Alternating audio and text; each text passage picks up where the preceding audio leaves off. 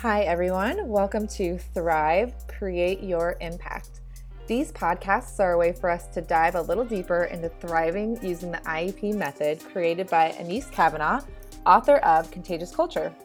Each week, we'll be focusing on one little way to shift in order to thrive even more than you already do. Hi, thanks for joining our podcast today. I'm Mindy Smith and I'm here with three colleagues. I have the good fortune of working with each day second and third grade combo teacher Todd Webb, elementary instructional coach Julie Young, and school secretary Paula Graham. Um, I appreciate all of your times. Thank you for being here. Um, this year's focus on intentional energetic presence is really meant to strengthen the individual with the goal of helping us create a greater impact at home and in the workplace. But our workplace is uniquely challenging, and anyone connected to education understands the demands we experience every day. Um, many of those demands are related to content and, and others to the pace of the school year, but the main complicating factor is that our jobs are just super messy.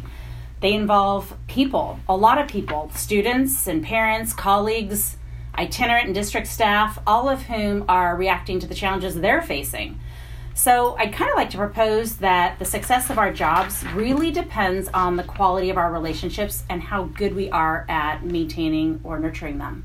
Does anybody have any thoughts? My first thought as a teacher is I go right to the students.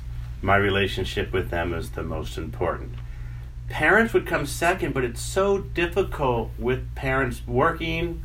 Um, it's hard for them to come to school, so most of our relationship is via email, phones, really difficult to have a relationship via email and phone. And it's nobody's fault, it's just our society. Everyone has to work. There's no parent home that can deal at any moment with school. Right. So tell me more about the relationships in your classroom. Yeah, if I don't have a relationship with students, I personally can't teach. I need to know each child because each child reacts differently to what you're teaching. Um, and even behavior. Some kids need a soft voice. Some kids need to be yelled at. That's the only way they, they take you seriously. And if yeah. you don't have a relationship and know that, you can really mess up. Mm-hmm. You raise your voice to the wrong kid and you've lost them the rest of the year. Well, and that's where differentiation starts, right? In the relationship and how you respond to individuals. Yeah, there is no cookie cutter way to form a relationship. Each student is different. Um, mm-hmm. And that's where most of my effort goes the relationship yeah. with the student. I would agree. As a teacher, your focus is those students, that's your priority. So you want to make sure that they're enjoying their day, and when they're enjoying your day, you enjoy your day a lot more. So when you have those relationships, you look forward to your day a lot more as well, and they do too. And, and you're you're in a unique spot because you also work with adults, uh-huh. and so you're building relationships, especially in this new mm-hmm. role of yours how is that? Yes, it is different building relationships with adults and going back to talking with parents. It's different than being with students, and you have to realize that everyone's in their own place and they're doing their own thing, and you meet where they're at, and you listen more than you talk, and you really listen to what people are saying and what they need and what they want, and um, find where you fit in that, and how it aligns with what you need and what you want. So. And I agree with that, and I think the students are our most important. Um, element at the school, but it's also working with the teachers and having that communication with them and the mutual respect that we have with our teachers and our parents that helps us succeed with um, our students. Well, and that's what the students are watching, right? They're mm-hmm. watching those relationships between us and their parents and between us and each other. They're seeing that and how we behave with each other, and that's how they're learning how to interact with the world. Good point. Um, so, how do you respond when problems arise? Um, I find I have a hard time responding in a professional way to something that feels like a personal attack. Mm-hmm. And I think whenever there is a complaint lodged, um, I do take it personally because it's my work they're criticizing or something that either I have or haven't done well. And I have to take a step back, but it's it's not easy. How would you? How do you respond? Especially since we're so passionate about our jobs, right? It's hard to take the emotion take that yeah um, one thing that I just look at it as feedback. It's someone's opinion, it's someone's thought, and it's where it crossed them in their day. So they may have just been cut off by someone, and then something came up, and then you're kind of getting their reaction to something that may have happened before, but it just happened on you because you're in that moment with them. Um, so I really try to take it as it's that moment and it's feedback, and um, remove that personal part of it. Mhm. But it isn't easy. It is hard to, especially when it is that personal attack. When you did this or you did that, um, it is hard to to separate Right. yourself. And even when it's not necessarily a personal attack, but you take it personally, like being in the classroom, I, I remember anytime there was an interruption to my ability to teach, to get something done, get content, um, meet, uh, meet my schedule, uh, meet a deadline, um, and it was be- as a result of behaviors that were happening in the classroom, I kind of, you know, looked pointedly at those kids. And when I reflected back on some of those experiences, I realized they weren't trying to get under my skin. They were getting under my skin because I let them, but they had other issues that they were reacting to, which was causing a strained relationship between me and that child, that student. And so um, I had to look for the common ground and find where we, a, a better place to start and make sure we were communicating and, and I was I was trying to build that relationship rather than shut that child out because he was an obstacle or she was an obstacle to what I was having to do. Mm-hmm. when I found that any time there has been an issue or I've been told that I did something wrong or there was a, a problem, it's because I didn't have a relationship already with that mm. parent.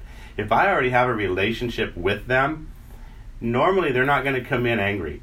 Yeah. They're going to come in and go, okay, this is what I've heard happen. What the benefit of the really happened? yeah. Because we have a relationship. Mm-hmm. If I don't, that's when the misunderstandings occur. And that's where most of the problems were. Most of my parents that come in angry, they didn't have all the information. They just heard what their child told them and they're reacting. And then once I explain what really happened and what we really did, they tend to calm down. Um, but that only occurs with parents that I don't have a relationship with. And that just goes to show how important it really is. Right, right. Definitely. So we all know um, that a significant part of communication is the nonverbal piece, and you kind of alluded to it, Todd, when you said that um, email is so difficult because of um, the lack of eye contact, body language. They they can't read necessarily the tone. Misunderstandings can occur. Correct, correct. And there's a, a great quote from John C. Maxwell that I really like. It's people never care never care how much you know until they know how much you care. And I thought, gosh, how do we communicate how we care to our stakeholders, whether they're our students, our colleagues, our, you know, parents? I feel like with the parents, for me, them walking in the door, is I try to show them from the minute they walk in that we care about what they have to say, their feelings, just a smile. Just mm-hmm. giving them a smile and saying good morning or good afternoon. Just, I, I think that's just a good way to start it. Listening, just listening to our families. and really hearing what they're saying. Mm-hmm. Well, I'm thinking about like Todd was saying that sometimes they just need more information. So like listening to what it is they're needing and and knowing that it is probably just more information that Mhm. is needed. Um, yeah, that communication piece is. I And reaffirming totally that their feelings that. are value. Exactly. Uh, because it's Yeah. their child. Mhm. They're allowed to get emotional about Yeah. their child. And just being understanding and saying, You're right, I would be upset too. Mhm. Here's where we go from Yeah, here. validate. Yeah, definitely. Solves a lot of problems. And builds a relationship. Right. Exactly. The trust is starting to form. Right. So I hope you don't mind me bringing this up, but um, at back to school night, you got a standing ovation from your parents. I And did. um, I that st- that is just remarkable because um, number one, it was a two three combo. Many parents didn't know their child was in a combo until that night. Yet you were able to communicate effectively enough. I mean, overwhelmingly enough so that to get a standing ovation. What do you attribute that success to? Um, I think the main comment I made that made all my parents happy with their number one question was, Am I teaching to second or am I teaching to third? And my reply was, I'm not teaching to any grade, I'm teaching to the child, wherever they're at. We're going to have 10 different lesson plans. It's not a second grade lesson plan and a third grade lesson plan, it's your child's lesson plan. And that's what they wanted to hear. Yes. I think Um, that's so important. I think that's so hard because combos are so hard for everybody involved in any combo. And so when you think, I'm just teaching students, that stress releases so much from the combo teacher, from the straight classroom, from anybody. I mean, it's just you're just focusing on the child and what they need in that moment, and that it just releases so much pressure and, and responsibility in in the in the minutia of all of it and the policy of all of it. And it may not be the most popular notion, but I admit that academics are not my number one priority. Mm-hmm. It, it's the growth of your child, and I want them to wake up and look forward to coming to school. And that doesn't mean we just play games all day. Mm-hmm. But if they want to come to school and they like being in my class, I'm halfway done with my work. Right. Um, it's half the battle. And that's the relationship piece. Yep. And, and you're communicating that you care and that you value the individual, which I think right. um, is something we all endeavor to do, no matter what relationship we're working on. Yeah, you mm-hmm. want to make their time valuable at school. Right. Right. Worthwhile. Well, thank you for joining us. Here's to thriving in all relationships. Have a wonderful week.